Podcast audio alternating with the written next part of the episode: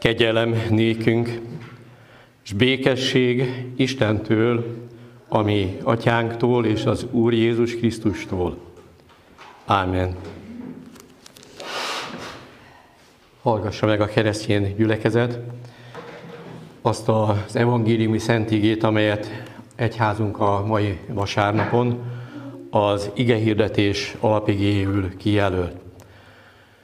Megírva találjuk az evangéliumban Lukács írása szerint 8. fejezet 16-tól 18. verseiben a következőképpen.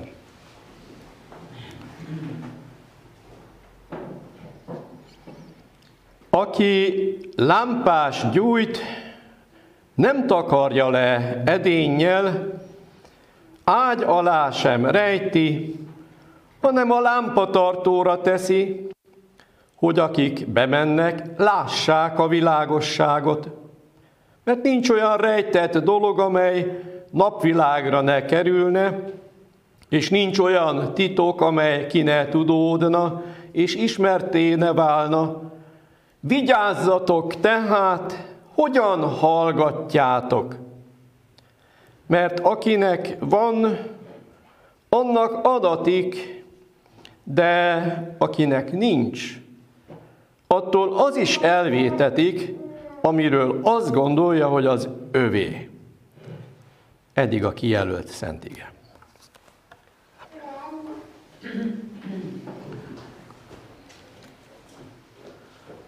Keresztény gyülekezet, kedves testvérek az Úr Jézus Krisztusban. Olyan szakasz ez a mostani alapigénk, amely ebben a nagy egységben érthető jobban, ami éppen a fejezet elejével indul, azzal, hogy így olvassuk, ezután városról városra és faluról falura járt már, mint Jézus, és hirdette az Isten országának evangéliumát.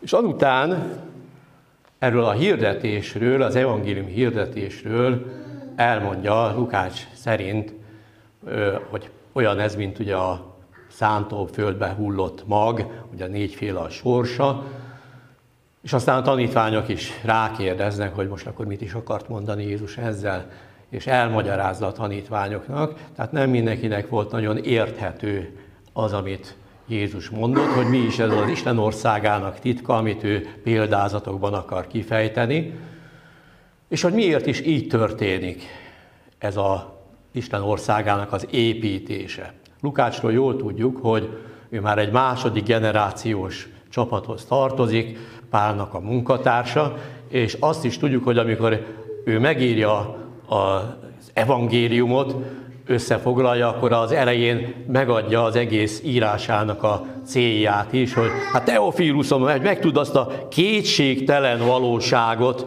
ami, amiről egyébként sokan beszéltek, meg látszik, hogy a, működnek így gyülekezetek, Jézusnak a követői összejönnek, élnek együtt, de hogy megtud a kétségtelen valóságot, és ezt sorba összeszedem neked, eh, hogy eh, lássad. Tehát ott van ez a történészi eh, gondolkodás, amelyik megmutatja azt, hogy hát miért prédikálnak ezek a tanítványok?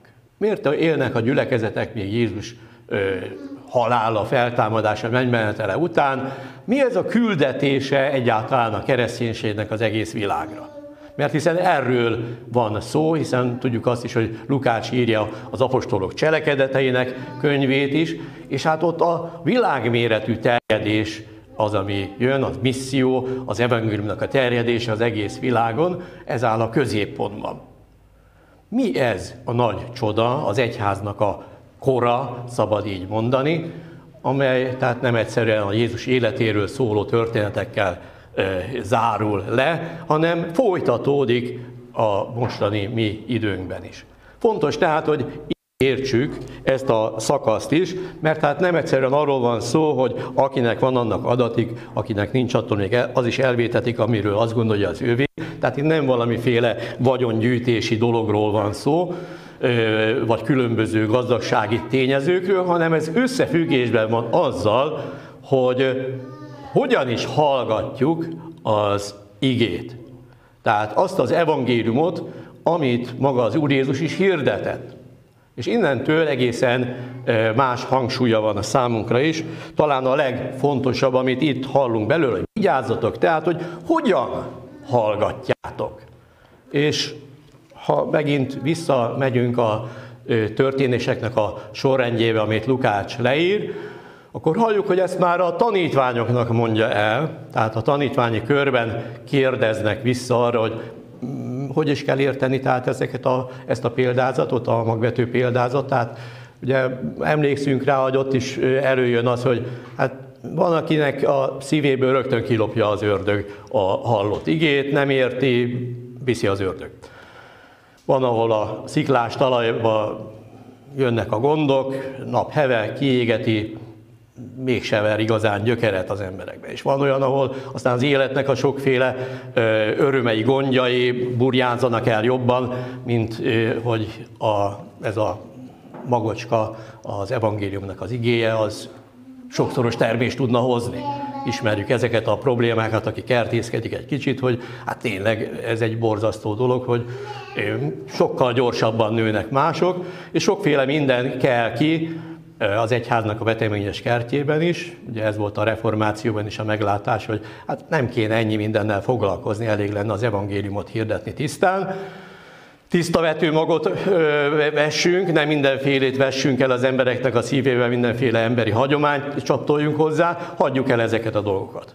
Ja, tehát amit elhagytunk, tévtanításokat, mi erről beszélünk, tév gondolatokat, tév utakat, tiszta evangéliumot hirdessünk, valljuk mi is, én erre is hivattam el, és a kollégám is, az evangélikus lelkészek sorban, hogy az evangéliumot tisztán hirdetjük, és az szentségeket ennek megfelelően szolgáltatjuk ki.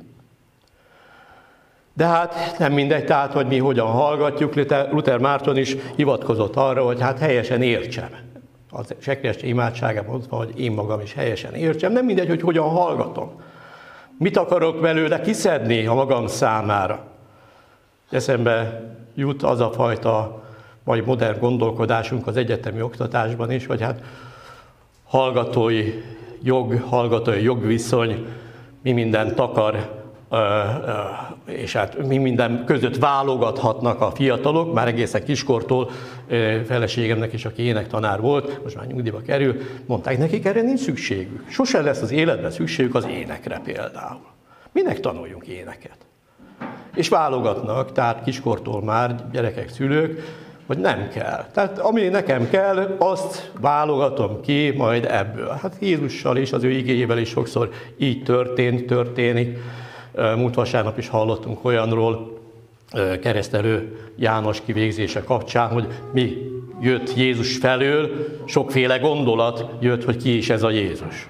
És sokan megmaradnak ennél, hogy hát ő a végidőket hozza el az emberiség számára, és akkor lesznek ilyen végidő szekták.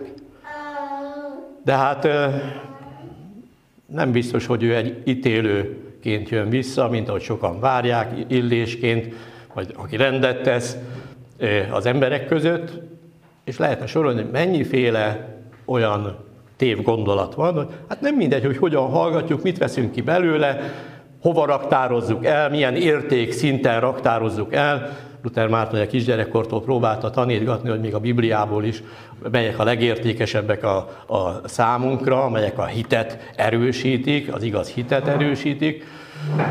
És hát nem mindegy, hogy mit hova teszünk el, tehát a saját fejünkben. Ő tanítgatja nagyon kis jó játékkal, én ezt szeretem újba és újból előhozni, hogy a hitnek az aranyát próbáljuk meg gyűjtögetni, tehát azokat az igéket, amelyek valóban a mi igaz hitünket erősítik. Nem mindegy, tehát, hogy hogyan hallgatjuk, mert ö, olyan fontos dologról ö, van szó egyébként, amit úgy próbál elmondani Lukács Jézus szavaival, hogy azt mondja, aki lámpás, úgy nem takarja le edénnyel, ágy alá sem rejti, hanem lámpatartóra teszi, hogy akik benne bemennek, lássák a világosságot. Tehát amikor Lukács is összeszedi a dolgait, akkor azt mondja, hogy megtudjátok a kétségtelen valóságot. A katonák előszeretettel próbáltak tőlem kérni ehelyett a Biblia helyett valami igazit. Ugye abban a korban is, amikor Lukács írja, már voltak ilyen titkos tanítások, ugye a Júdás evangéliuma az a, valamikor az ezoterikus gondolatkörben hát előkerül azóta is, és sok más ilyen Mária evangéliuma, sok más írás, ami ilyen titkos tanításokhoz kapcsolódott, ami szűk körben az elit próbált úgy megérteni. Hát Jézus nyilvánosan tanít, arról hallunk. Ez az első, tehát, hogy városról, városról, faluról, faluról járt, hirdette az Isten országának evangéliumát. Sőt, amikor a kihallgatása is volt, akkor kérdezték tőle, hogy mi a te tanításod. Hát megmondtam, én nyilvánosan tanítottam, volt a válasz. Tehát nyilvános tanításról van szó, és itt is ezt húzza alá, hogy olyan nyilvánosan szól a kereszténység is ezekről a dolgokról, amit az egész világnak világosan látnia kell és látható. Tehát nem rejtett dolgokról van szó, hanem oda tesszük a lámpatartóra, majd gyerekek, és mi magunk is néha nem is sejtjük, hogy mekkora szerepe volt akkor annak a fénynek, az egyszem fénynek, vagy két fénynek talán, amit a lámpatartóra raktak, mert egyéb helyen nem volt világosság, nincs utcai közvilágítás, de hogy, hogy ez egészen különleges a sötétben világító fényforrás az emberi tapasztalatnak és gondolkodásnak. Hát itt is, tehát erről kell jobban értsük, hogy, hogy lássák. Aki bemegy, lássa a világosságot. Hát ott van a világosság, a felé megyünk, az ad nekünk fényt. Hát ilyen számunkra, tehát az evangélium is, annak a világossága. Énekeltük is az előbb, az énekben többször előfordult ez a világosság, hogy terjedjen ez az egész földön, tehát az evangéliumnak a fénye hasson át bennünket nem véletlen, hogy kicsit paralel ugye a buddha féle megvilágosodás gondolata az emberek számára, tehát itt is legalább ennyire lényeg látó, lényegre mutató tanításról van szó, amely Jézus Krisztus által jött el. Nincs olyan rejtett dolog, megint arról is beszél, hogy ott az egyház kezdetén is nagyon sok ö, ilyen titkos körök jöttek, nálunk sokkal jobban tudják az evangéliumot, nálunk jobb a közösség, nálunk jobb a dicsőítő ének, és lehetne sorolni, mennyi ilyen külön kis nüansznyi dolgokkal próbálnak embereket manipulálni, ami a saját kívánságok szerint jön. De hát miről van szó? Igazából a titok ott van magában, az oltári szentségben, az úrvacsorában is.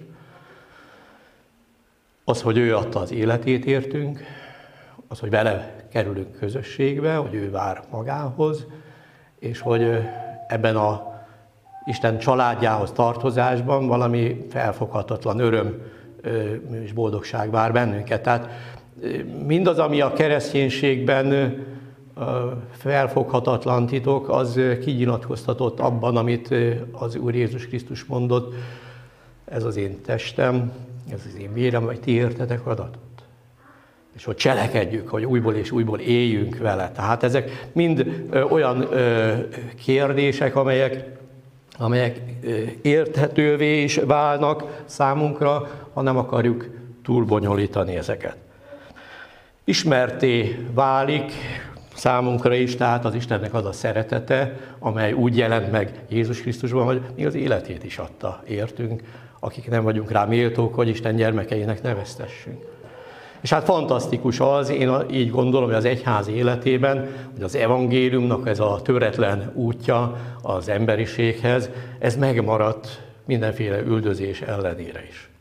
Én olyan területről jövök, ahol Csaba Gyula lelkészt megkínozva ölték meg, feleségem Péteriből származik, és hát tudjuk jól, hogy az a terület, a gyömrő környéki terület, itt nem egyszerűen a szovjeteknek a vérengzése miatt volt, hanem a hazai hát keresztény ellenes köröké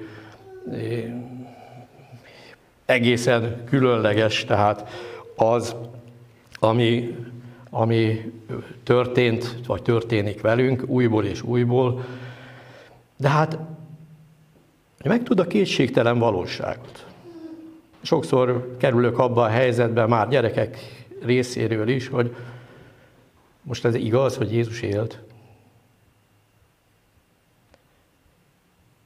Mintha mesét mondana a pap, vagy nem a valóságról beszélne, nem a tényekről beszélne. Fontos tehát nekünk az, ahogyan Lukács kiáll az evangélium ügye mellett, egy pogányból lett keresztjén, aki, aki nem hivatalból ö, ö, van ott, hiszen orvos ő eredetileg, és tökéletesen megpróbál utána járni a dolgoknak. És a célja is tehát egyértelmű, hogy megtud azt a kétségtelen valóságot, mert sokan kételkednek abban, hogy egyáltalán igaz-e, amit itt olvasunk, amit hirdetünk. Valóságról beszélünk, amikor valóságosan eszük Krisztus testét és vérét. Igaz-e az, amit elmond, sőt hatékony-e az ő igéje, amikor az igét hallgatjuk? Hát hatékony bizony, élő és hatékony. Olyan mag, amely magától kicsírázik, növekszik, és hát nem mindegy, hogy hogy hallgatjuk, tehát erre hívja föl a figyelmet ez az ige. Mert sok minden ott van bennünk, tehát amiben mi be akarjuk pakolni ezeket a dolgokat, a saját elképzeléseink szerint el is tévedett az egyház sokszor és sokféleképpen, sokféle csoport eltévedik, tehát vigyázzatok, hogyan hallgatjátok, hangzott el akkor a tanítványoknak, és jó tudnunk, hogy ezek a tanítványok tényleg vigyáztak arra, hogy mit adnak tovább. Tehát olyan alaposan utána jár, megint hadd húzzam alá Lukács ezeket a Jézus körüli történeteket, elhozza gyermekségi történeteket is még számunkra, amelyek kevésbé voltak ismertek a többi író előtt, és amelyek a gyülekezet hagyományában már tovább éltek, akár a Máriának az éneke, vagy az Aksimeonnak az éneke, ismerjük jól a karácsonyi történetekből ezeket, és hát fontosak számunkra, hogy megbízhatóak. Valóságot hirdetjük, nem meséket hirdetünk, nem valami titkos dolgokat hirdetünk, hanem azt, aki valósággal feltámadt és él, és aki valósággal most is köztünk van, valósággal egy testét, vérét, ami lelki épülésünkre, hogy higgyük mindazt, ami, amit ő hozott számunkra, és élővé váljék bennünk, hogy oda nézünk arra az országra, ahol majd együtt dicsérhetjük már az előre mentekkel együtt az Istent. Hát aki tehát lámpás gyújt, és az Úr Jézus Krisztus volt az, aki igazán próbálta a lámpás felgyújtani sokaknak a szívében, és sikerült Lukácsnak a szívében is felgyújtani ezt a világosságot, hogy aha, hát itt kétségtelen valóságról beszélünk mi, nem mesékről. Fontos, hogy pontosan tudjuk ezeket, követhetővé váljon, és ezért is tanuljuk, mert biztos alapokra kell épüljön a mi hitünk, és arra az ígéretre, amit az Úr Jézus Krisztus is adott számunkra az ő igéjében, hogy megcselekszi rajtunk mindazt, amit ő ígért, akár a kerességünkben, hogy mi valóban Isten gyermekei vagyunk, és akár az úrvacsorában, hogy megízlelhetjük már itt ezt az eljövendő országnak az örömét, békességét, és azt, hogy valóban az ő testének tagjai közé vagyunk beoltva, benne vagyunk. Ezeket a titkokat ő elég nyilvánosan mondta el, és hát azok számára, akik ebben a hitben ránézve, hallgatva, hallgatják olyan módon, azok számára ez élet és olyan öröm, olyan gazdagság, ami semmi mással nem ér föl. Hát vigyázzatok, tehát hogyan hallgatjátok, szól minden keresztény számára is ez, mert hát ott vész el nagyon sok minden, hogy az életnek az örömei, gondjai, azok bizony sokszor megfolytják bennünk annak az örömét és békességét, reménységét is, amit ő hozott el számunkra, az egész világ számára. Hát kívánom, hogy így hallgassuk, és így tudjuk továbbadni mi is, mint ezek a hű tanítványok, akik jól hallgatták Jézust. Ámen. Imádkozzunk.